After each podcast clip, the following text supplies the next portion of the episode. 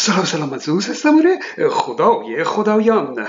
او شکی نیست که مردم در زمان پیامبر اسلام زمین رو مسطح و تخت می دونستند حالا فرض کنید اگه آیه‌ای بر پیامبر اسلام نازل می شد که بگه مثلا الذی جعل لکم الارض کرویا.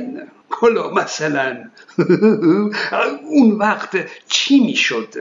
اون وقت مردم همون دوران قر می زدند که این که غلطه زمین که صافه تخته ما می‌بینید که در روایات اسلامی خبری از قر زدن و تعجب مردم بر هیچ کدوم از آیات به اصطلاح معجزات علمی قرآن دیده نمیشه. از هفت آسمان گرفته تا چرخش ماه و خورشید تا دریاهایی که مخلوط نمیشن و همه و همه منطبق با باورهای مردم بود. و فقط قرآن اومده تک به تک اونها رو به خدا منتصب کرده. در واقع معجزات علمی الان داره ساخته میشه. اینم بگم راحت ترین کار هم تراشیدن معجزه علمیه. یه ذره معنی کلمات عربی رو میپیچونن گاهی هم موضوع علم رو کمی تغییر میدن. یه کمی هم شلوغ کاری بهش اضافه می‌کنند و تمام یک معجزه علمی قرآن شکل می‌گیره. در مورد بارش باران از ابر قرآن آیات زیادی داره. اما خوشبختانه کسی نگفته وای این یک معجزه علمیه. چون دیگه هر بلا نسبتی هم می‌دونسته که باران از ابر میباره. اما در مواردی که قرآن ابرها رو ابرهای سنگین نام برده صحابا سقالا گفته اینجا رو مسلمون های عزیز امروزی اون رو معجزه علمی مینامند. از حجم ابرها و از وزن ابرها اعداد و ارقام دقیقی میدن. شلوغکاری که میگم اینها هستند. انگار که این آیه قرآن منطبق با همین اعداد هست و میگن بشر با تکنولوژی امروز به این اطلاعات دست پیدا کرده. اما در 1400 سال پیش قرآن بدون دستیابی به تکنولوژی مدرن امروزی بدون دستیابی به ماهوارها گفته صحابا سقالا معجزه از این بیشتر؟ بابا هر کسی نگاه ابرها کنه می‌بینه که سرتاسر سر آسمان شهر و خارج شهر رو گرفته و می‌بینه که این همه آب باران داره ازش میباره. بعد نباید پی ببره که ابر سنگینه.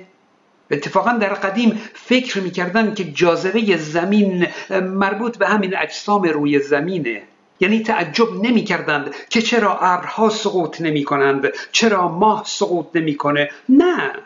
الان هاست که ما می‌دونیم شعاع جاذبه زمین محدودیتی نداره و می‌پرسیم چرا ابرها سقوط نمی کنند چرا ماه سقوط نمی‌کنه و خب پاسخ علمی هم براش داریم. اما قدیم همه می‌دونستند که ابرها سنگین و پر آب هستند و کسی هم نگران سقوط ابرها نبود. ما اینو می‌دونیم که طبق قرآن خدا آسمون رو با ستونهای نامرئی نگه داشته تا نیفته دیگه. درسته؟ پس دیگه در باور قرآن اون ابرها سنگین باشن جای نگرانی ندارند. اما در معجزه دوم در رابطه با ابر سخن از بارور کردن ابرهاست. ما بادها را برای بارور ساختن ابرها و گیاهان فرستادیم و از آسمان آبی نازل کردیم و شما را با آن سیراب ساختیم. علامه طباطبایی میگه منظور از لقاه در این آیه یا همون باروری باروری گیاهان بوده. تبرسی در مجموع البیان میگه نه منظور پیوند دادن ابرها و آماده سازی اون برای بارش باران مفسرای امروزی هم که میگن منظور از لقاه اتحاد الکتریسیتی مثبت و منفی در قطعات ابر بوده که موجب رعد و برق و باران میشه. در قرآن یک کلمه لواقع به معنای بارور کننده اومده. دیگه حضرات هرچه دوست دارند و از نظر علمی هم قابل قبوله اونجوری تفسیر می‌کنند. اسمش رو هم می‌گذارن معجزه علمی قرآن. اشاره به الکتریسیته مثبت و منفی که کشکه ظاهرا آیه هم مربوط به باد و باران و سیراب کردن هست و قاعدتا این آیه به لقاه گیاهان ربطی نداره. البته مردم قدیم از لقاه برخی گیاهان توسط باد اطلاع داشتند. اما به این آیه می‌خوره که منظور همون باشه که تورسی گفته یعنی پیوستن ابرها رو که مقدمه برای باران می‌دونستند این رو به اصطلاح لقاه نامیده پیداست که اون موقع به این هم لقاه می‌گفتند. وگرنه پیوستن ابرها و حتی الکتریسیته مثبت و منفی در واقع باروری و لقاه نیستند. خیر بچه دار که نمیشند. مگر اینکه استعاره به کار ببریم و پیوستن ابرها رو مثل ازدواج زن و شوهر بدونیم و باران رو هم مثلا نوزادشون باشه. اشکالی نداره. الان هم چون این تشبیهاتی به کار میره اما هیچ استعاره و تشبیهی معجزه علمی نیست خیر. خلاصه گفتن یا منظور اینه که بادها آبستن هستند یعنی حامل ابرها هستند و یا اینکه بادها آبستن کننده ابرها هستند و ابرها حامل باران هستند. و فرقی نمی‌کنه. به هر حال اینها تشبیه هستند نه معجزه. و اما معجزه سوم در مورد ابر بارش تگرگ هست.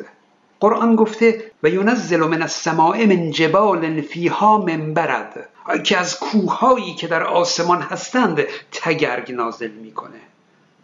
چون به قرآن ایراد گرفته شده که کوهی در آسمان نیست و تگرگ از ابر نازل میشه مترجمین محترم قرآن اقدام به اصلاح متن قرآن کردند و اینجور ترجمه کردند که و از آسمان از کوههایی که در آن است یعنی ابرهایی که همچون کوهها انباشته شده اند دانه های تگرگ نازل می کند ابرهایی همچون کوهها. حتی در برخی ترجمه ها هم کوه ها رو به ابرهای یخزده اصلاح کردند. خب قرآن هر جا که می‌خواسته به کوه تشبیه کنه می‌گفته مثل کوه فی موجن کلجبال از میان امواجی همچون کوها یا مثلا میگه فی البحر کل اعلام در دریاها مثل کوها هستند. قرآن خودش بلده که چطور به کوه تشبیه کنه. این درسته که اگه متن قرآن در این آیه کل جبال بود آیه بهتر می بود به جای اینی که هست من جبال. و اون وقت دیگه ایرادی به این آیه وارد نمی‌شد اما خب قرار نیست که مترجمین قرآن پا توی کفش خدا کنند و هر وقت که دیدن معنی آیه غلطه خودشون متن آیه رو اصلاح کنند. قرآن به سراحت گفته در این حال دانه های باران را می‌بینی که از لابلای آن خارج می شود یعنی باران از ابر خارج می شود و از آسمان از کوههایی که در آن است دانه های تگرگ نازل می کند پس باران از ابر خارج می شود و تگرگ از کوههایی که در آسمان هست. متن قرآن اینو میگه. حالا اگه مسلمان های عزیز اون رو نادرست می‌دونند و دوست دارند که قرآن رو اصلاح کنند تعارف نکنند. قرآن خودشونه. من دیدم هر جا که بی خداها از آیه ای از قرآن ایراد علمی می‌گیرند مسلمان ها همچین فرار رو به جلو می‌کنند. اد همون آیه رو می‌گیرن میگن معجزه علمی قرآنه. مثلا در مورد همین آیه میگن اون ابرهایی که مثل کوه بلند هستند تگرگ رو می‌سازند. میگن این رو اخیرا علم کشف کرده و میگن این تشبیه قرآن که ابرهای تگرگ ساز رو به کوه تشبیه کرده معجزه علمیه. در حالی که خب اولا تشبیه کردن معجزه نمیشه. دوم اینکه قرآن اصلا اینجا تشبیه نکرده. سوم اینکه من در کلیپ 365 نشون دادم که همون ابرهایی که باران و برف رو می‌سازند همونها تگرگ می‌سازند. اینکه قرآن برای باران فقط به طور ساده از ابر نام برده اما برای تگرگ از کوههای در آسمان نام برده و منشأ اونها رو متفاوت می‌دونه. حتی اگه بگیم منظورش تشبیه ابرهای تگرگ به کوه باشه بازم از بیسوادی اینه که قرآن نمی‌دونه که محل نزول باران و برف و تگرگ همه یکی هستند.